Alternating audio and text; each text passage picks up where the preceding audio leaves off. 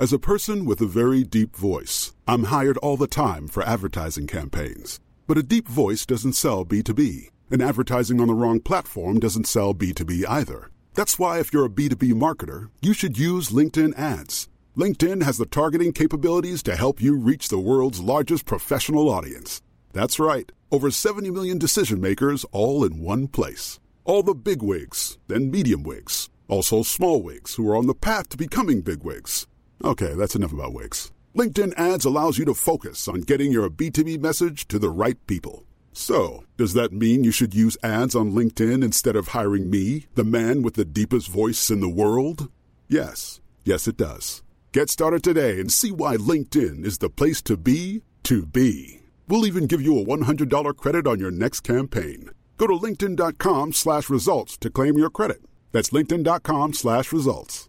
Terms and conditions apply.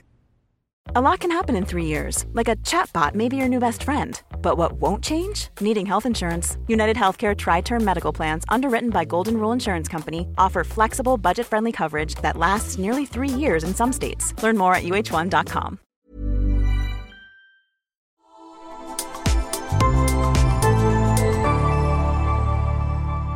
Asennestudio.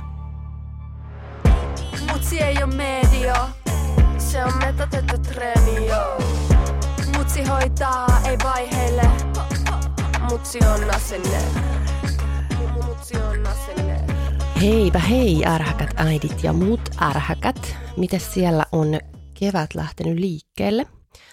Täällä tosiaan uupumusta ilmassa, mutta just mietin, että on kuitenkin tosi paljon helpompi tilanne kuin tuossa pari kuukautta sitten, kun oli kirjejulkkaria ja muuta sellaista stressiä, jota mä en handlaa ihan kovin hyvin.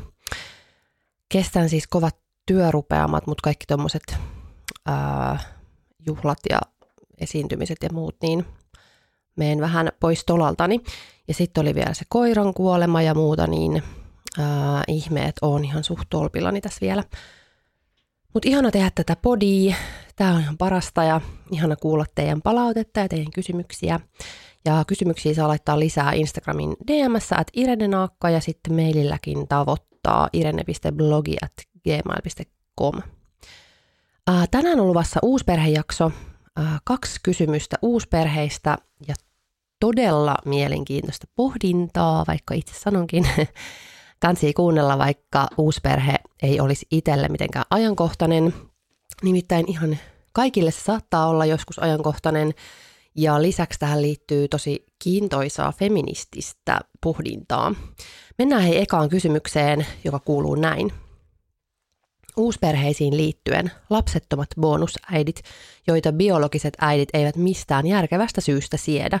Tuntuu, että tästä on tosi vähän oikein mitään puhetta ja sitä kautta vertaistukea, koska ihmiset ei kauheasti uskalla puhua suluissa yksityisyyden suojaaminen, äitimyytti ja sen kyseenalaistamisen pelko. Huomaan, että nytkin pelottaa edes kirjoittaa tätä, vaikka en kerro kuitenkaan hirveästi mitään. Kiinnostaa aihe myös siltä kannalta, että miksi naiset on toisille naisille niin perseestä. Nimim, uusperhe, lapseton bonusäiti. Kiitos kysymyksestä ja laitoit sen ehdottomasti oikeaan osoitteeseen, koska täällähän ei tabuja kaihdeta. Ää, kamalaa, että tämä on aihe, josta ei puhuta ja mä voisin kuvitella, että siellä pinnan alla varmasti kuplii aika isostikin, mutta tämä keskustelu ei tosiaan oikein kantaudu ainakaan tänne meidän korviin, joilla ei ole kokemusta tästä aiheesta. Monet jää varmasti tosi yksin tällaisen tuskan kanssa ja se on siis tietenkin tosi hirveätä, mutta joo, voin vain kuvitella, kuinka paljon tämä aihe varmasti koskettaa, koska tähän liittyy niin paljon sellaisia kaikkia asioita, joista ei ehkä ylipäätään niin paljon puhuta, koska niitä pidetään niin normaaleina. Esimerkiksi sellainen omistushalu, mitä ihmisillä on puolisoaan ja lapsiaan kohtaan. Mun mielestä siitä pitäisi enemmän puhua ää, siitä, että me ei omisteta ketään ihmisiä. Ää, meillä voi olla sopimus puolison kanssa, että vaikka seksiä harrastetaan vain niin kuin toistemme kanssa ja, ja sitten tietysti jos sitä sopimusta rikkoo, niin onhan se niin kuin perseestä – ja totta kai me uhrataan aika paljon lapsiemme eteen ja toivotaan tietty, että he tykkää meistä sit myöhemminkin ja haluaa hengailla meidän kanssa, kun he on aikuisia, mutta me ei silti omisteta heitä. Me ei omisteta yhtäkään toista ihmistä tässä maailmassa. Ää, muut ihmiset ei ole meille velkaa heidän rakkautta äm, ja siihen tämä niin oman lapsensa bonusvanhemman vihaaminenkin musta pohjimmiltaan varmaan juontaa juurensa, että me ei haluta jakaa sitä lasta, joka me kuvitellaan omistavamme niin toisen ihmisen kanssa. Varsinkaan siis tällaisen, joka ikään kuin tulee niin kuin siihen omalle reviirille. Eli äidillä varmaan sit useimmin ehkä vaikeita tunteita sitä ähm, bonusäitiä kohtaan ja sitten ehkä isällä nimenomaan sit sitä bonusisää. Epävarmuus ja omistushalu, se on aika paha yhdistelmä muutenkin. Ja siis onhan se samalla tietysti tosi inhimillistä.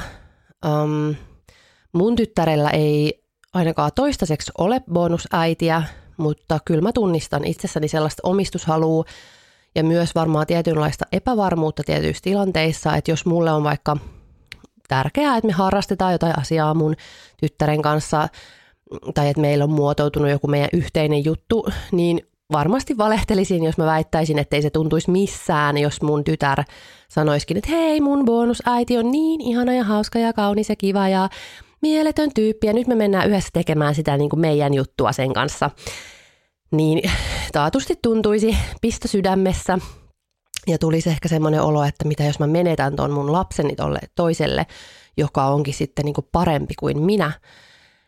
Ää, ja siis sehän olisi varmasti monelle ihan niin kuin pahin ajatus, että jos joku voisi potentiaalisesti olla niin kuin parempi siinä äitiydessä kuin minä, koska mon, monille, monelle äidille on, on tietysti se äitiys niin kuin tärkein tehtävä maailmassa, ää, jos me, jossa me ei haluta epäonnistua ja jatkuvasti kannetaan syyllisyyttä siitä, että me ei ollakaan niin kuin riittävän hyviä – ja se on luonnollisesti vaikea ajatus, että joku tulisi ja olisikin parempi siinä meidän, meidän tärkeimmässä tehtävässä. Ja me ollaan lopulta kaikki vain ihmisiä. Meillä on inhottavia, inhimillisiä tunteita, oloja. Me ollaan usein lapsellisia, pikkumaisia, epävarmoja, kateellisia, epätäydellisiä, epäkypsiä, keskeneräisiä olentoja. Mutta tämä ei silti tietenkään tarkoita sitä, että ää, aikuisen ihmisen paskakäytöstä pitäisi loputtomasti ymmärtää, saati sietää. Että vaikka mulla on varmasti ää, kateuden tunteita voisi herätä tosiaan niin kuin lapsen bonusäitiä kohtaan tietyissä tilanteissa, niin vannon, etten milloinkaan tois niitä esille mun lapsen nähden. Sen verran pitää pystyä mun mielestä hillitsemään niin kuin itseään. Tai, tai jos ei pysty, niin sille pitää sitten tehdä jotain. Et siitä me ollaan niinku vastuussa. Öm, koska me ollaan aikuisia ihmisiä ja niinku vastuussa teoistamme. Et me voidaan ajatella mitä tahansa, tuntea ihan mitä tahansa, mutta se tekojen kontrollointi on kuitenkin meidän vastuulla ja se meidän pitää pystyä tehdä niin kuin varsinkin kun kyse on meidän lapsista. Ja se olisi ihan vihoviimistä paskaa, että mä osoittaisin niin kuin mun lapselle, että hän on tehnyt jotain väärää, kun hän haluaa tehdä tuttavuutta sitä bonusäitiään tai sen bonusäitinsä kanssa. Sehän on siis mahtava asia, niin se olisi todella, todella väärin, että, että hän sitten jotenkin saisi tuntea, että tässä on nyt jotain väärää ja mä teen jotain väärin – ää, mun lapsi ei ole missään nimessä niin kuin vastuussa siitä, että hänen pitäisi jotenkin just kannatella mun tunteita tai niin kuin pitää mut tyytyväisenä ja niin kuin kateudesta vapaana, koska olen itse niistä vastuussa omista tunteistani. Kuten nyt on tässä podissa jo noin 150 kertaa muistuttanut. Ja ihan vi- viimeisenä mä saan niin kuin lapsiani tosiaan vastuuttaa niistä milloinkaan. Mutta sitten lisäksi tähän asiaan liittyy paljon muutakin ja osin siitäkin syystä tämä jakso keskittyy nyt nimenomaan tähän ns äitipuoli-asiaan, eikä esimerkiksi siihen, kuinka vaikka niin kuin isä yrittää tehdä bonusisän elämästä helvettiä. Näin on varmasti myös monesti, mm, mutta mä uskon, että näissä ilmiöissä on ehkä vähän eri taustat ja siksikin niistä kannattaa aina puhua niin kuin erillisinä ilmiöinä. Ja lisäksi mulla sattuu nyt olemaan nyt näin, että tuttava piirissä on kaksikin tällaista keissiä, joissa nimenomaan se bioäiti vihaa tai osoittaa vihaansa tätä lapsetonta bonusäitiä kohtaan. Mutta sitten näistä iskäkokemuksista en ole niinkään kuullut, ei ole niin omakohtaista kokemusta myöskään. Omassa uusperheessäni bioiskä tulee kyllä tosi hyvin toimeen bonuspapan kanssa ja heille ei ole mitään kyräilyjä. Mm, mä kysyin tosiaan tähän asiaan ajatuksia mun tutuilta ja mä luen ne ihan suoraan, koska ne oli niin hyviä kertomuksia ja pohdintoja. Tämä ensimmäinen nosti ihan kyyneleet silmiin, koska mä tunnen vaan tosi suurta empatiaa tätä mun tuttavaa kohtaan. Hän ei missään nimessä ole ansainnut tällaista kohtelua ja musta on niin väärin ja surullista ja epäreilu, että hänen kohdallaan se niin kuin parisuhde ja perhe tarkoitti niin kuin näin vitun hirveätä kamppailua. Mutta tässä tulee nyt siis hänen kertomus minun lukemanani. Tausta. Meillä todella tulehtunut uusperhetilanne, missä lasten biologinen äiti ei siedä lapsetonta bonusäitiä, eli minua. Vaikka olen asunut lasten kanssa ja olen ollut osa heidän elämäänsä useamman vuoden ajan, enkä liity ydinperheen hajoamiseen mitenkään. En tiedä, onko kyse mustasukkaisuudesta tai omistamishalusta omia lapsia kohtaan vai mistä aggressiivinen käytös ja kommunikointi kumpuaa – Tuntuu, että ainakaan meidän tilanteessamme ei ajatella lasten etua, vaan annetaan sen oman pahan olon määrätä, kun sen sijaan pitäisi laittaa oma pahan olon tunne sivuun ja miettiä, mikä olisi omille lapsilleen parasta. Esimerkiksi kielletään bonusäitiä osallistumasta lasten elämään, kuten harrastustoimintaan tai koulujuhliin, lasten toiveesta huolimatta. Rikotaan bonusäidin lapsille hankkimia tavaroita jopa lasten silmien edessä – yhteenottoa ja päällekäymistä julkisilla paikoilla kohdatessa myös omien lasten paikalla ollessa. Tämän lisäksi vähätellään lapsettoman bonusäidin roolia, koska lapsettomana ei voi ymmärtää ja vaikka parhaansa yrittäisi, saa kuulla vain leikkivän bonusäitiä, vaikka tästä on leikki kaukana. Tuntuu, että kaikki mitä tekee on suurennuslasin alla ja väärin. Jatkuvasti vain haukutaan puhutaan alentavasti ja käytetään toisen lapsettomuutta aseena. Sitten tilanteen hyväksyntä ja toiveesta irtipäästäminen. Alussa oli vaikea hyväksyä, että tilanne voisi olla näin paha.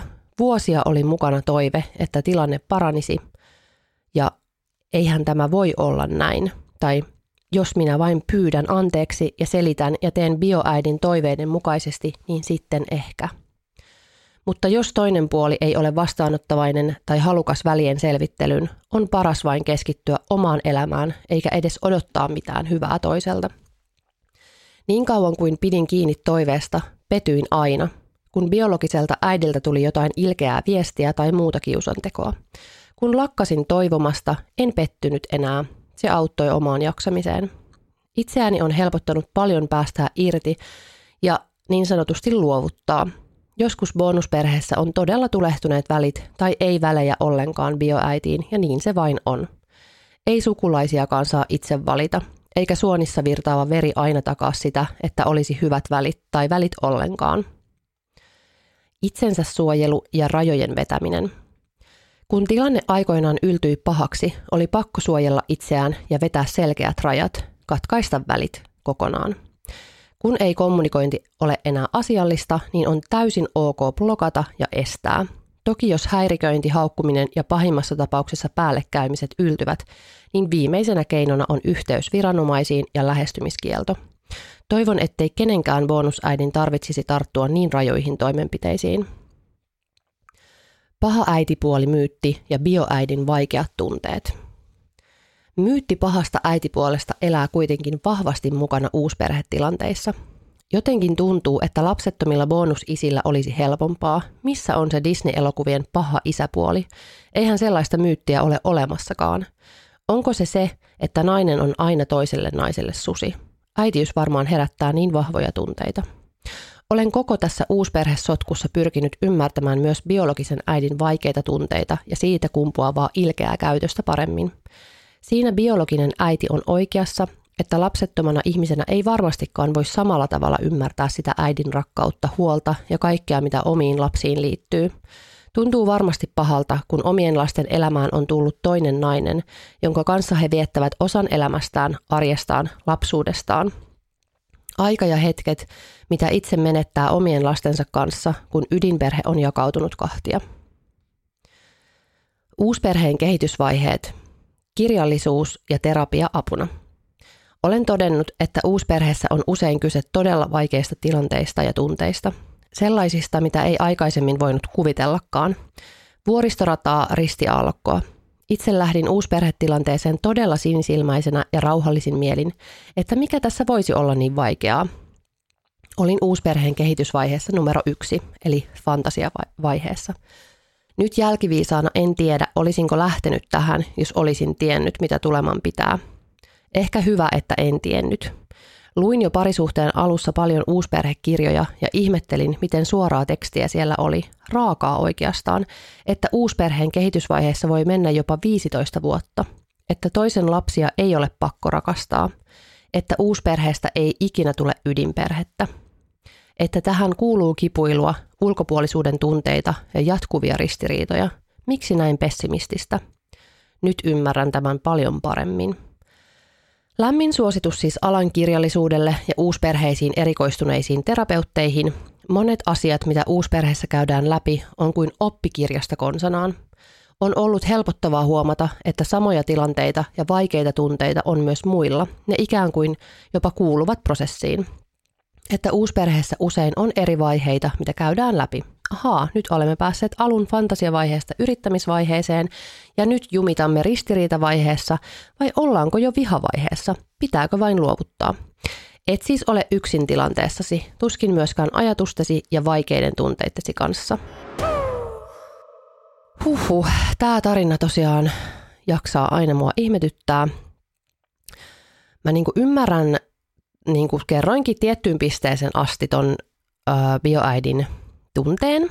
Just toi, mitä tuossa tuttavani just puhuu, että ei, eihän se niinku tietenkään ole helppoa. Ylipäätään se, että niinku erotaan ja saat sun lapsen kanssa vaan niinku puolet ajasta, vaikka siihen liittyy paljon hyvää, kuten tässäkin jaksossa vielä tuun kertomaan, mutta siis se, että, että niinku jotenkin se, että puolet sun lapsen lapsuudesta niin saa joku muu, niin siihen liittyy kateutta luonnollisesti. Mutta mä vaan jaksan ihmetellä, että miksi haluaa toimia niin kuin omia lapsiaan kohtaan noin niin kuin myrkyllisellä tavalla. Ja en nyt yritä niin kuin kiilottaa oma, omaa sädekääni, että kuinka mä oon täydellinen. En mä edes tiedä, miten mä reagoisin tällaisessa tilanteessa, kun en vielä ole siihen joutunut tai päässyt tietenkin niin kuin ajatuksen tasolla, niin halu, haluankin, että, niin kuin, että mitä enemmän, tiedätkö, niin kuin kivoja aikuisia ihmisiä mun lapsen elämässä, sitä parempi. Niin kuin, että, että sehän olisi vain upeeta, että hän saisi jonkun äh, bonusäidin. Sehän on vain bonusta, mutta niin kuin ymmärrän, että, siihen, että se ei ole aina näin yksinkertaista. Um, mutta tosiaan en ole täydellinen, kukaan ei ole täydellinen, ää, mutta silti niin kuin mä haluaisin sanoa, että en mä, niin kuin, en mä halua jotenkin tuottaa sellaista pettymystä mun omalle lapselle, että jos hän niin kuin tutustuu johonkin ihmiseen ja tykkää tästä uudesta ihmisestä, niin sitten mä jotenkin niin kuin tulisin ja tyrmäisin niin kuin täysin tämän hänen tunteen – ja niin kuin se hämmennys, mikä varmaan tulee lapselle, joka vielä ei muutenkaan niin kuin ymmärrä just jotain niin kuin aikuisten välisiä tällaisia niin kuin ristiriitoja, niin, niin se, että niin kuin hänen elämään tulee joku kiva ihminen, josta sitten niin kuin isäkin on tosi innoissaan ja tyk- isä tykkää tosi paljon tästä ihmisestä. Ja sitten mä vaan tuun ja niin kuin aivan niin kuin täysin vedän maton jalkoja alta ja, ja niin kuin vihaan tätä ihmistä ja näytän sen. Ja sitten lapsi on vaan, että niin kuin, mikä tässä nyt on, että mä, mä tykkään tuosta ihmisestä, iskä tykkää, niin kuin ihmiset mun ympärillä tykkää ja sitten niin kuin äiti vihaa, niin ja sitten useinkaan, niin kuin vaikka nyt tässä niin kuin tuttavani tapauksessa, josta siis sen verran tiedän, että, että tämä uusi ihminen, bonusäiti, ei ole mitään väärää niin kuin tehnyt varmasti näiden niin kuin lastenkaan silmissä, niin miltä se voi tuntua sitten heistä, että niin kuin äiti tulee ja niin kuin näyttää, että se olisi tehnyt jotain väärää. Jotain todella väärää, jos niin kuin äiti rikkoo jotain niin kuin hänen antamiaan niin kuin asioita näiden lasten silmiä edessä, niin siis voin vain kuvitella, millainen hämmennys on pienellä lapsella. Niin mietin vaan siis sitäkin, että miksi mä haluaisin näyttää mun lapselle tällaista mallia ylipäätään siitä, että miten niin kuin muita ihmisiä kohdellaan.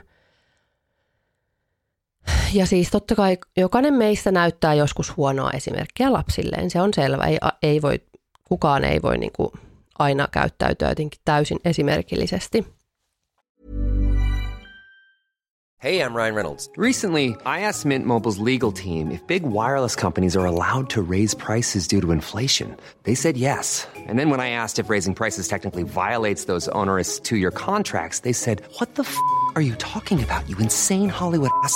So to recap, we're cutting the price of Mint Unlimited from $30 a month to just $15 a month. Give it a try at mintmobile.com slash switch. $45 up front for three months plus taxes and fees. Promo for new customers for limited time. Unlimited more than 40 gigabytes per month. Slows. Full terms at mintmobile.com. Flexibility is great. That's why there's yoga. Flexibility for your insurance coverage is great too. That's why there's United Healthcare Insurance Plans. Underwritten by Golden Rule Insurance Company, United Healthcare Insurance Plans offer flexible, budget friendly coverage for medical, vision, dental, and more.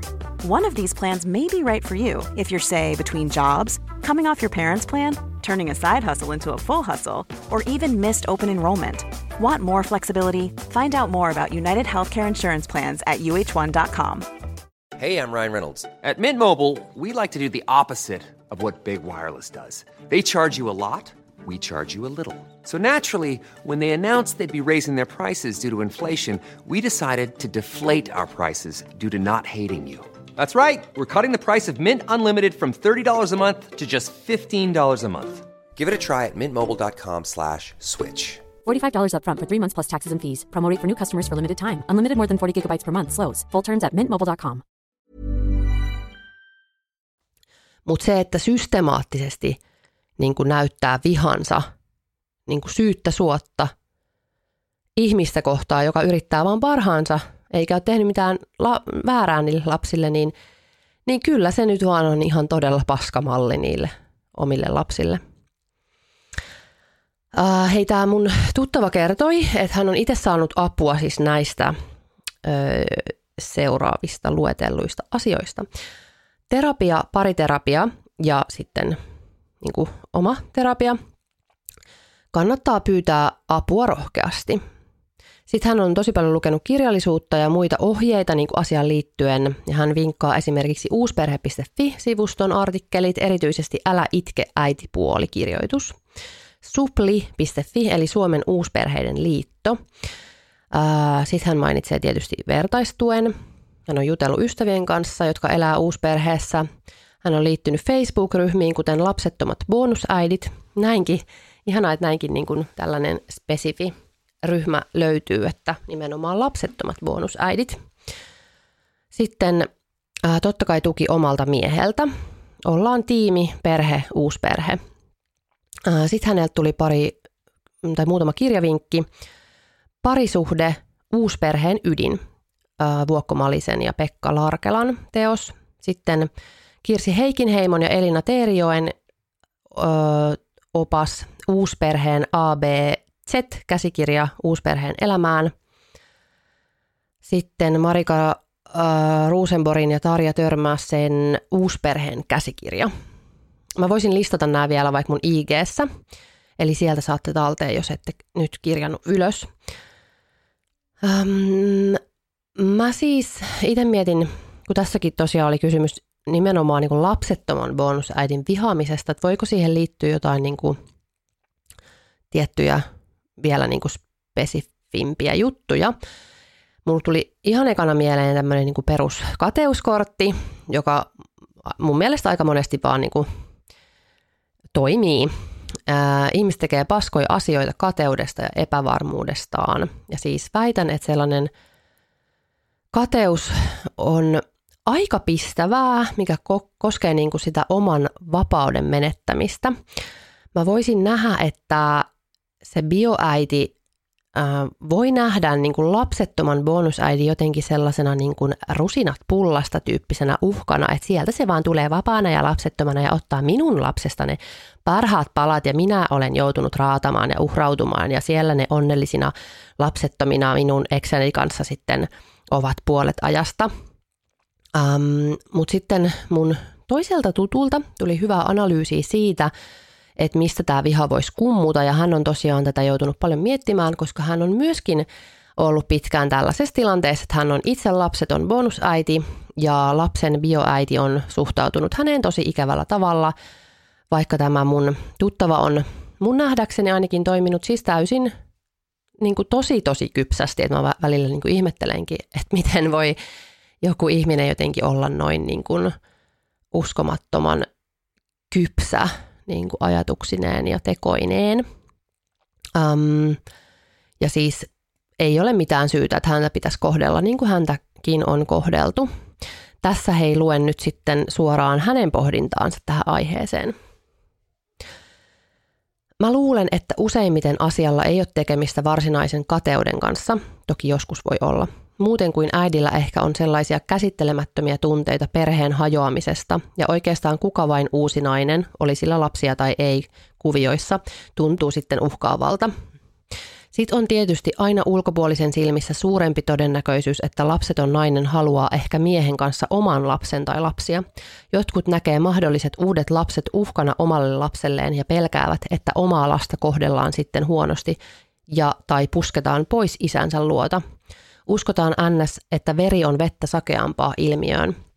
Ja tästä voi muuten aika paljon lukea keskustelupalstoilta, kun vauvan synnyttyä joillekin tulee varmaan hormoneista johtuen olo, että haluaisivat bonuslapsen pois kuvioista ja keskittyä omaan. Ää, bonusäiti tuskailee sitten hirveän syyllisyyden tunteen kanssa. Nainen, jolla olisi jo omia lapsia, koetaan sitten äm, versus lapseton niin, että sillä on todennäköisemmin jo lapsiluku täynnä ja sitten taitoa ja ymmärrystä lasten kanssa olemiseen liittyen. Muka tietävät paremmin, mihin lähtevät. Sitten voi tietty myös olla oikeaa pelkoa siitä, että lapseton nainen ei osaa tai halua olla lasten kanssa ja mahdollisesti sen vuoksi sitten on jotenkin huonoksi lapselle tai lähtee jossain vaiheessa litomaan, kun ero tulee ja sitten lapseen sattuu. Syitä on lopulta luultavasti yhtä monta kuin äitejäkin, mutta uskon, että useammin syyt liittyy lapseen kuin bonusäitiin tai siihen lapsen isään, paitsi jos on niitä käsittelemättömiä tunteita perheen hajoamiseen liittyen, niin sitten voi kenties olla jotain katkeruutta tai kateutta. Toi on muuten kans tosi, siis no tästähän taas kirjan voisi kirjoittaa, kuten on tehtykin uusperheiden ristiriidoista, mutta sitten on vielä jotenkin toi myöskin toi pointti, että – tosiaan, että sitten kun vanhempi ja bonusvanhempi eroaa, niin siinä on niin kuin se taas ihan jotenkin uudet ristiriidat, että toisaalta niin kuin sillä bonusvanhemmalla ei ole mitään oikeuksia siihen lapseen, että se, voi, niin kuin, että se on voinut jo tietenkin kiintyä tosi vahvasti.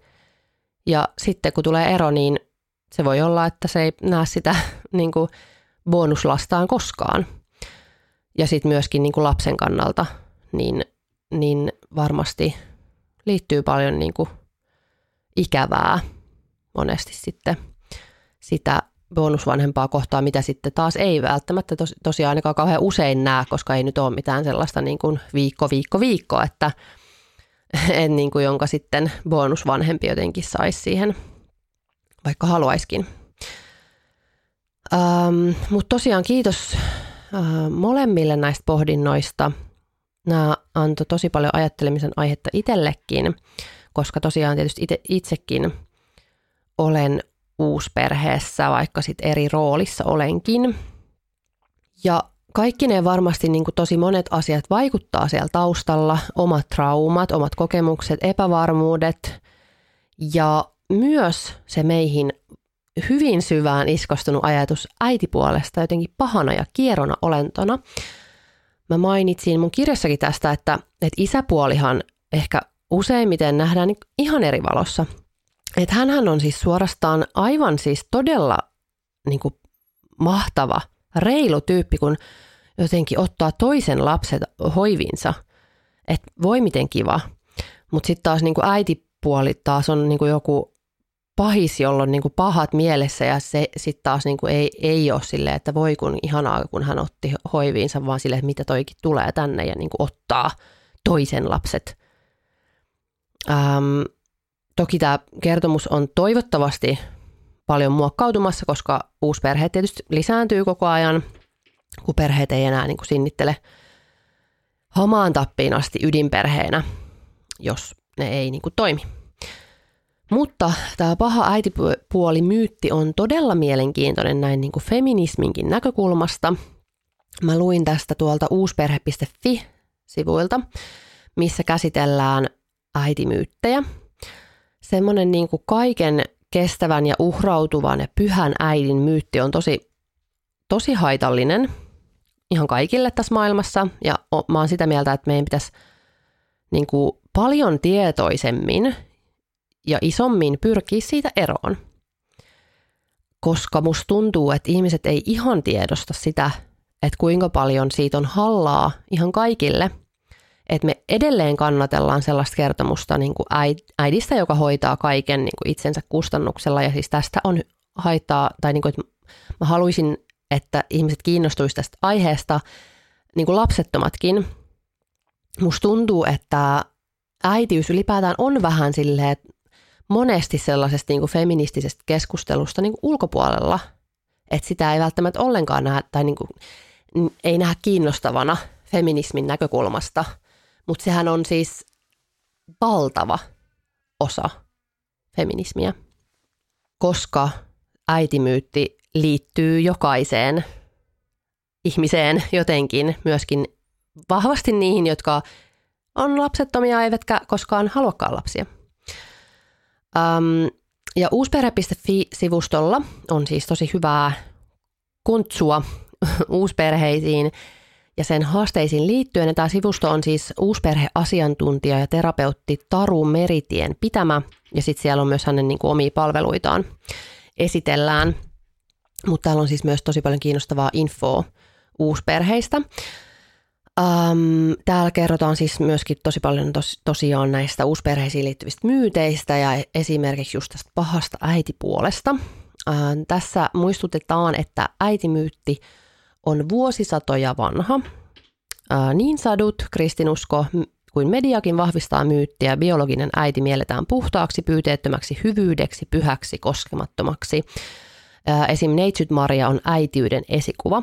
Tässä sanotaan, että tämä äitimyytin enkelimäinen kuva näkyy usein asenteissa, joissa asetetaan vastakkain biologisen äidin näkemys suhteessa johonkin muuhun tahoon, esimerkiksi isään, päättäjään, viranomaiseen, äitipuoleen. Sitten tässä puhutaan myös paha äitipuoli myytistä. Samaan aikaan, kun äitimyytti elää yhteiskunnassamme elämää, myös ilkeän äitipuolen myytti ja viattoman lapsen myytti on elänyt jo 1500 vuotta. Ilkeä äitipuoli onkin tapa käsitellä äitiyden ja naiseuden varjopuolta, biologisen äidin omaa raadollisuutta sekä itsekkyyttä, joka on tullut pahuudessaan eriyttää pois äitiyden puhtaasta myytistä – puolta, jota lapsi ei voi käsitellä. Tarinat ja sadut juurruttavat tätä kulttuuria edelleen lapsesta saakka yhteiskuntaamme. Myös aikuisten maailmassa äitipuoli mielletään lemmenkipeäksi lapset syrjäyttäväksi ihmiseksi. Kun biologinen äitimyytti vahvistaa äidin pyyteettömyyttä, lapsia kohtaan äitipuolen tarkoitusperät ovat myytin mukaan täysin vastakkaiset. Ja siis vitsi, miten mä innostuin tästä aiheesta nyt tämän tekstinkin myötä. Um, kun jotenkin tämä taas on niin, niin kuin patriarkaatin paskuuksia, tämä äitipuoli-asiakin. Ähm, mäkin olen paljon puhunut siis naisen vihasta ja siitä, kuinka sitä tunnetta ei oikein niin kuin sallita naisille, vihaa siis. Ja tämä asia sitten näkyy meidän yhteiskunnassa ja elämässä monin eri tavoin. Paljon esim. puhutaan just siitä, kuinka nainen on muka naiselle susi. Ja kun naiset on niin, niin kuin uskomattoman vihamielisiä toisiaan kohtaan, niin pakkohan siinä nyt on olla jotain biologista taustalla, kun tytöt aivan selvästi on aivan erilaisia kuin pojat, ja pojat selvittää välinsä miehekkäästi ja reilusti ja rehdisti, ja tytöt on sitten akkamaisia ja kierroja selkäänpuukottajia. Ja tämä on tietysti niin kuin inhimillistäkin pyrkii ajattelemaan, että asioille on joku niin kuin yksinkertainen selitys. Öm, että selkeästi on tällainen geeni, että nainen on naiselle susi ja sitten mies ei ole. Mies on mies ja jämäkkä ja suora. Mutta sitten kun tarkemmin ajattelee, niin eihän tämä nyt ole itse asiassa kauhean niin kuin järkevä selitys, että se olisi jotenkin niin kuin geneettistä tai biologista. Ja mun mielestä paljon järkevämpi selitys on se, että meitä kasvatetaan sukupuolen mukaan. Meihin asetetaan erilaiset odotukset sukupuolen mukaan. Ja tämä on, voi olla hyvin hienovaraistakin. Se ei ole sellaista, että moni voisi ajatella, että no ei, ei mua nyt ainakaan ole mitenkään eri lailla kasvatettu kuin mun veljeä tai näin. Mutta se voi olla hyvin hienovarasta ja sitä ei välttämättä huomaa, mutta sitä on. Tutkimustenkin mukaan sitä on. Ja mun mielestä se on päivän selvää ja sen ei pitäisi olla kenellekään mikään yllätys, että meitä kohdellaan sukupuolemme mukaan. Tytöille ei siis sallita vihaa, mutta ihmisessä on vihaa ja jotenkin se tulee sieltä sitten ulos. Ja tässä ähm, uusperhe.fi-sivuston tekstissä sanotaan näin. Tämä, eli siis se, että naiselle ei sallita vihan tunteita, onkin jalostanut naisen vihan piilovihaksi, manipulaatioksi, eleettömäksi ilmaisuksi. Työelämässä naisen vihastuminen katsotaan usein hallitsemattomaksi tunneryöpyksi. Miehen viha taas on jämäkkyyttä, rajoja. Se nostaa kunnioitusta. Ja koska naisen viha on vaikea käsitellä, on se jälleen helppo ulkoistaa äitipuoleen. Tämä on niin kiinnostavaa, että mulla on ihan kylmät väreet.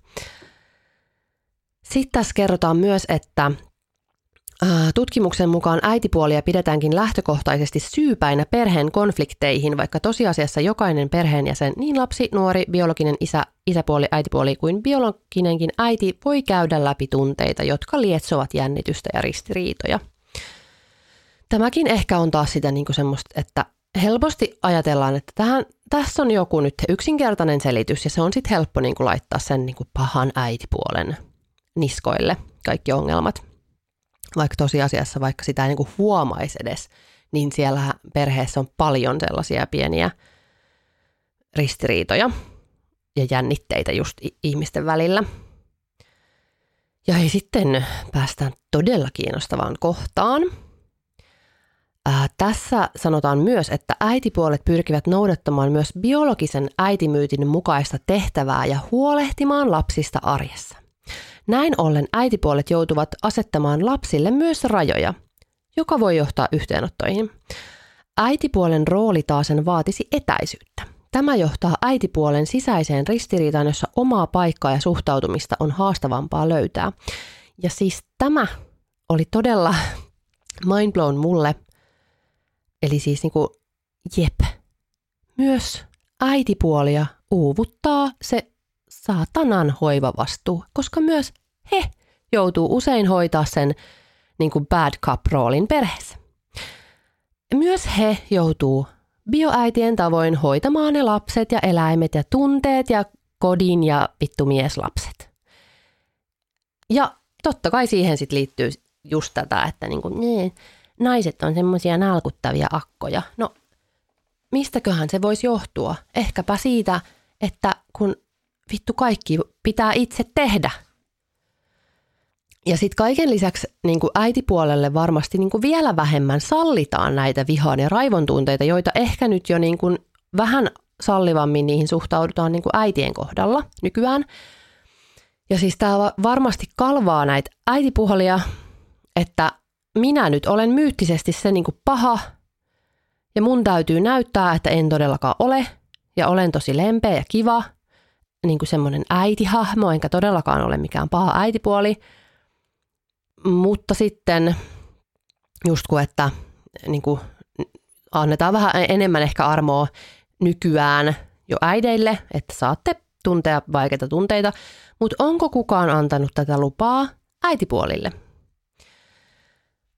Ja tässä tekstissä vielä sanotaan, hän nielee paljon ja pitkään, usein vuosia. Jossain kohtaa mitta kuitenkin täyttyy ja hermostuminen, lapsen kiittämättömyys ja pieni huomiotta jättäminen voi aiheuttaa reaktion, johon on tiivistynyt vuosien ajan kertyneitä tunteita.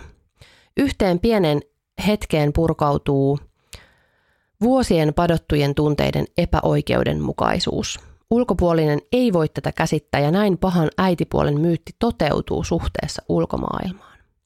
Äitipuoli jää yksin, kokee epäonnistuneensa ja vetäytyy. Näin myytit ovat ajaneet tehtävänsä ja pysyvät hengissä. Siis todella kiinnostavaa. Kertokaa hei mulle IG, jos tulee mieleen jotain ajatuksia ja kokemuksia tästä aiheesta, koska tämä on todella todella mielenkiintoinen. Mutsi ei ole media, se on joo. Hei, mennään toiseen uusperhekysymykseen, joka oli osoitettu nimenomaan mulle. Se kuuluu näin. Uusperhe aihepiirinä kiinnostaa, millaisia haasteita ja toisaalta tietysti mitä positiivisia asioita se on tuonut. Lisäksi miltä tuntuu olla vauvan kanssa ns. koko ajan, kun ehdit ilmeisesti tottua viikko viikko rytmiin ensimmäisen lapsen kanssa.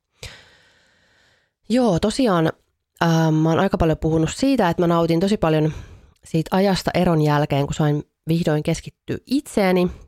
Mä koin, että mä olin aika vahvasti siinä neljän vuoden aikana ottanut sen päävastuun lapsesta ja huom, en voi syytellä tästä lapsen isää, vaan mulla oli siinä ehdottomasti oma osanikin, että olin vähän semmoinen niin kuin marttyyri, uhri, joka ei vaan ottanut sitä omaa aikaa, vaan jotenkin niin kuin otti sit vaan sen kodin omaksi vastuukseen, vaikka ei olisi halunnut eikä olisi tarvinnutkaan.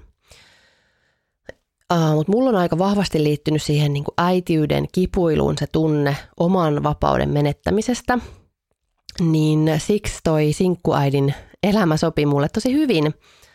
Että mä sain ikään kuin just rusinat pullasta, mä sain sen ajan niin kuin maailman rakkaimman lapseni kanssa, mutta siitä oli kuitenkin se niin kuin velvollisuuksista vapaa yksinoloaika. Ja mä tosi paljon toivoisin, että me alettaisiin kiinnittää huomiota siihen vanhemmuuden tasa-arvoon ja vastuun jakamiseen siksikin, että mä tiedän, että tosi monet muutkin äidit niin kuin, haaveilee erosta siksi, että he sais sen vapautensa. Tai edes niin kuin, vittu hetken, ettei tarvis olla niin kuin, vastuussa kaikesta. Ja siis siinä ei ole mitään pahaa, jos näin ajattelee, mutta mä väitän, että monelle riittäisi ihan vaan sen niin vastuun ja parempi jakaminen, että ei tarvitsisi erota, jos se iskä ymmärtäisi ottaa vastuuta siinä ydinperheessään. Mutta sitten e-, epätoivoiset äidit joutuu haaveilemaan erosta, että ne retaleet vihdoin oppisi niin kuin hoitamaan oman osuutensa. Mutta siis joo, äh, totta kai jännitti ja uuvutti jo vähän niin kuin valmiiksi ajatuskin, että nyt alkaa sitten uudestaan se perhearki, josta ei ikään kuin saa lomaa. Ää, mutta tämä oli tietysti nyt tosi erilaista kuin silloin ekalla kierroksella, koska tämä meidän perhedynamiikka on nyt tosi erilainen. Mä oon kasvanut ihmisenä, mä ymmärrän, että on mun omalla vastuulla tehdä siitä mun elämästä tyydyttävää. Mä osaan vaatia ja ottaa itselleni, ää, mitä mä tarvitsen. Ja nyt en siis väitä, että se olisi aina mahdollista kaikille. On varmasti myös lukuisia sellaisia perheitä, että jos ää, äiti vaatii omaa aikaa ja vaikka lähtee kotoa, niin lapsi jää oman onnensa nojaan, koska iskä ei yksinkertaisesti hoida tai osaa hoitaa sitä lasta. Ja siis, jos joku nyt siellä ajattelee, että no ei varmasti nyt missään ole tuollaista, niin menkää vauvaryhmiin Facebookissa. Siellä on joka toinen päivä joku sanoo, että mitä tehdä, kun iskä ei osallistu mitenkään lapsen hoitoon. Joudun tekemään kaikki. Niitä on siellä ihan koko ajan ja tämä on oikea ongelma, halusitte sitä tai ette. Tai tai just tämä, että niin kuin vaikka ette olisi kohdannut tällaista koskaan omassa elämässänne, että isät ei osallistu, niin vittu niitä niin kuin retaleita on tuolla maailmapullollaan. Valitettavasti. Niin mun lasten isät nyt molemmat ovat, osaavat olla vanhempia ihan siinä, missä minäkin, mutta sitten ehkä ekalla kerralla niin kuin epävarmana ja hämmentyneenä ensikertalaisena äitinä, niin en vaan osannut olla muuta kuin äiti elämässäni. Ja hei, äh, se piti myös sanoa, että meillä ei siis koskaan ole ollut viikko-viikkosysteemiä. Mä oon tota, melkein koko tämän ajan, kun ollaan äh, oltu erossa, niin olen siis nähnyt esikoistani melkein päivittäin. Et sikäli tämä muutos ei ehkä ole ollut myöskään niin radikaali, että, että niin kuin olen tosiaan lähes päivittäin niin kuin molempien lapsien kanssa. Meillä on vähän tämmöinen bohemi, yhteishuoltajuus ja co-parenting, että lapsi tulee ja menee vähän miten niin kuin sattuu ja huvittaa. Ja yleensä tosiaan niin kuin hän saattaa olla vaikka aamulla tässä niin kuin meillä.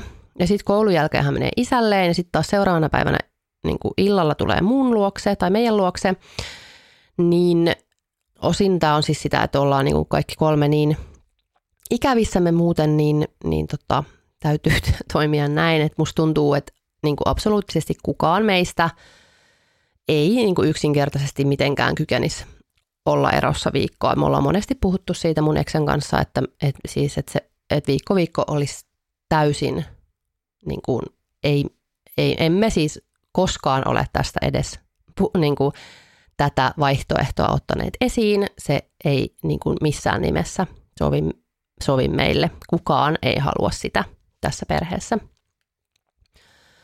Ja siis tämä nyt tietysti myöskin itse asiassa on, on niin kuin ymmärrettävästi se asia, mikä tässä uusperheessä on, on hiertänyt välillä. Että mun uuspuoliso ei ole oikein niin kuin tiennyt esikoisen niin kuin olemisista ja menemisistä, kun me niin kuin pitkään tietysti Exan kanssa mentiin sillä meidän vanhalla hyväksi todetulla systeemillä, että maanantaisin vähän niin kuin kyseltiin, että no, miten tämä viikko ja että mulla on tiistaina treenit, että, että pystytkö silloin hakemaan ja että me ei muuten ole kummempia. Katsotaan sitten myöhemmin vähän, että mitä, mitä tehdään. Me ollaan siis joka päivä, joka päivä laitetaan viestiä ja soitetaan, niin tämä, tämä niin kuin hoituu tässä. Um, Mutta sitten ymmärrettävästi, varsinkin siis nyt tässä kohtaa, kun sitten tuli vielä niin kuin vauva, niin totta kai niin kuin tietenkin hän mun, mun niin kuin puolison täytyy tietää, että mitä tapahtuu niin kuin päivän aikana ja koska haetaan mistä ja mitä tapahtuu, mutta sitten jotenkin se jäi vaan päälle meillä, että, niin kuin, että puhuttiin keskenämme. Mutta joo, sitten muutettiin systeemiä ja nyt meillä on siis perhe, tai on ollut koko ajan tai pitkään jo perheen niin kuin yhteinen chatti, mutta nyt siis siellä, siellä sovitaan niin kuin esikoisen menemiset. Että sitten kaikki tietävät, että mitä on puhuttu. Ja mullahan nyt tässä on ikään kuin, niin kuin se ehkä, tai siis niin, no riippuu varmaan, mutta mä, mä koen, että, että mulla on se niin kuin helpompi rooli tässä uusperheessä. Että ennemmin tietysti mun puolison on pitänyt sopeutua tähän niin kuin systeemiin, joka vielä ei edes ole niin kuin helpoimmasta päästä, että ei ole mitään systeemiä meillä, että sehän nyt olisi vielä niin kuin helppo, että olisi se niin kuin viikko viikko ja tietäisi tyyliin niin kuin vielä kolme vuoden päähänkin, että koska niin kuin on, on lapsi kotona ja koska ei. Ja sitten vielä se, kun hän ol, hänkin oli siis lapseton bonus pappa tuossa jonkin aikaa, niin, niin kyllähän siihen oli, oli tietysti sopeutumista. Mutta positiivista mun kannalta, niin, niin, tai mun kannalta siis kaikkien kannalta, niin ekana tulee mieleen tietysti just tämä, että mun tytär on saanut elämäänsä niinku uuden rakkaan aikuisen. Että eihän heit voi olla, olla niinku liikaa elämässä. Sehän on valtava rikkaus kenelle tahansa. Ähm, et hänellähän on niinku aivan älyttömän hyvät oltavat, kun on kodeissa kolme aikuista, joiden kanssa on eri jutut. Bonuspapan kanssa puhutaan ruotsia ja pelataan ja harrastetaan ihan eri juttuja kuin iskä ja äitin kanssa. Sitten heillä on ihan omat inside-läpät ja muuta ja siis lapsi selkeästi nauttii siitä, kun hän saa bonuspapan täyden huomion. Et useasti on ollut sellainen tilanne, että hän ei esimerkiksi ole ollenkaan halunnut niin kuin mua vaikka johonkin mukaan johonkin juttuun. Että jos hän on sopinut vaikka, että he menee suunnistaa tai pyöräilee, niin hän ei niin kuin selvästi ole halunnutkaan mua sinne sotkemaan heidän kuvioita. Ja sitten se on ihanaa, kun hän saa niin kuin jakamattoman huomion. Niin se on tietenkin tosi ihana nähdä, että heillä on keskinäinen suhde, joka on tärkeä ja johon mä en, en mitenkään liity. Että musta tosiaan sitä kanssa miettii siinä kohtaa, kun tuntee sitä eksänsä nyksää ja oman lapsensa bonusvanhempaa kohtaa ikäviä tunteita, että se on jotenkin tosi tosi epäreiluista lasta kohtaan, jos niitä tunteita on sitten jotenkin osoittaa sille lapse, äh, lapselleen niin kuin, tai hänen nähden ja kuullen, koska sillä lapsella on oikeus tutustua muihin ihmisiin ja luoda suhteita ihmisiin, ja kenelläkään vanhemmalla ei ole oikeutta evätä tätä – ja se, että elämässä on ihania aikuisia, joita kohtaan se lapsi tuntee lämpimiä tunteita ja jotka tykkää siitä lapsesta, mutta jotka ei ole sen lapsen biologisia vanhempia, niin se on valtavan suuri rikkaus ja etuoikeus. Ja on tosi, tosi väärin yrittää viedä lapselta se ilo ja luottamus niihin muihin aikuisiin. Me ei omisteta meidän lapsia, meillä ei ole yksin oikeutta meidän lasten rakkauden tunteisiin. Että kyllä meidän pitää vaan luottaa siihen, että jos me ollaan riittävän hyviä vanhempia, niin se lapsi tykkää meistä, haluaa olla meidän kanssa. Että ei se bonusvanhempi vie sitä meidän osaa pois. Se on ainoastaan bonusta. Äh, bonus hyvää meidän lapsen elämään, niin miksi me haluttaisiin, että se lapsi ei saa tätä? Miksi me ollaan itsekkäitä ja halutaan omia se lapsi ja sen rakkaus? Mietitään sitä tahoillamme. Tosin siis tässä jaksossa nyt puhuttiin vaan, vaan niin kuin tällaisista niin kuin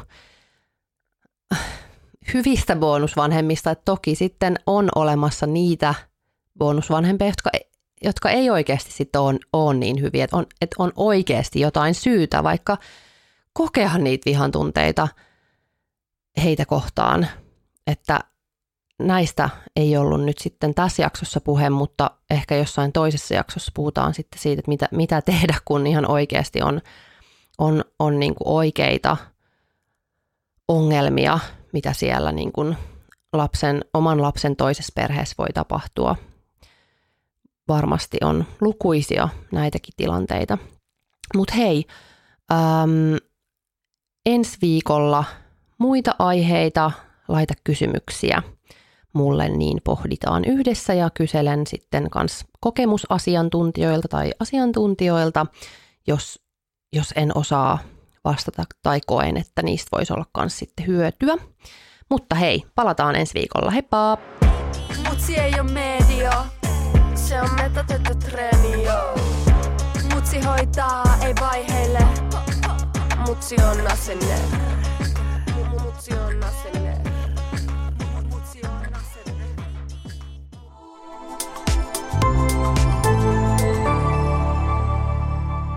Asennestudio.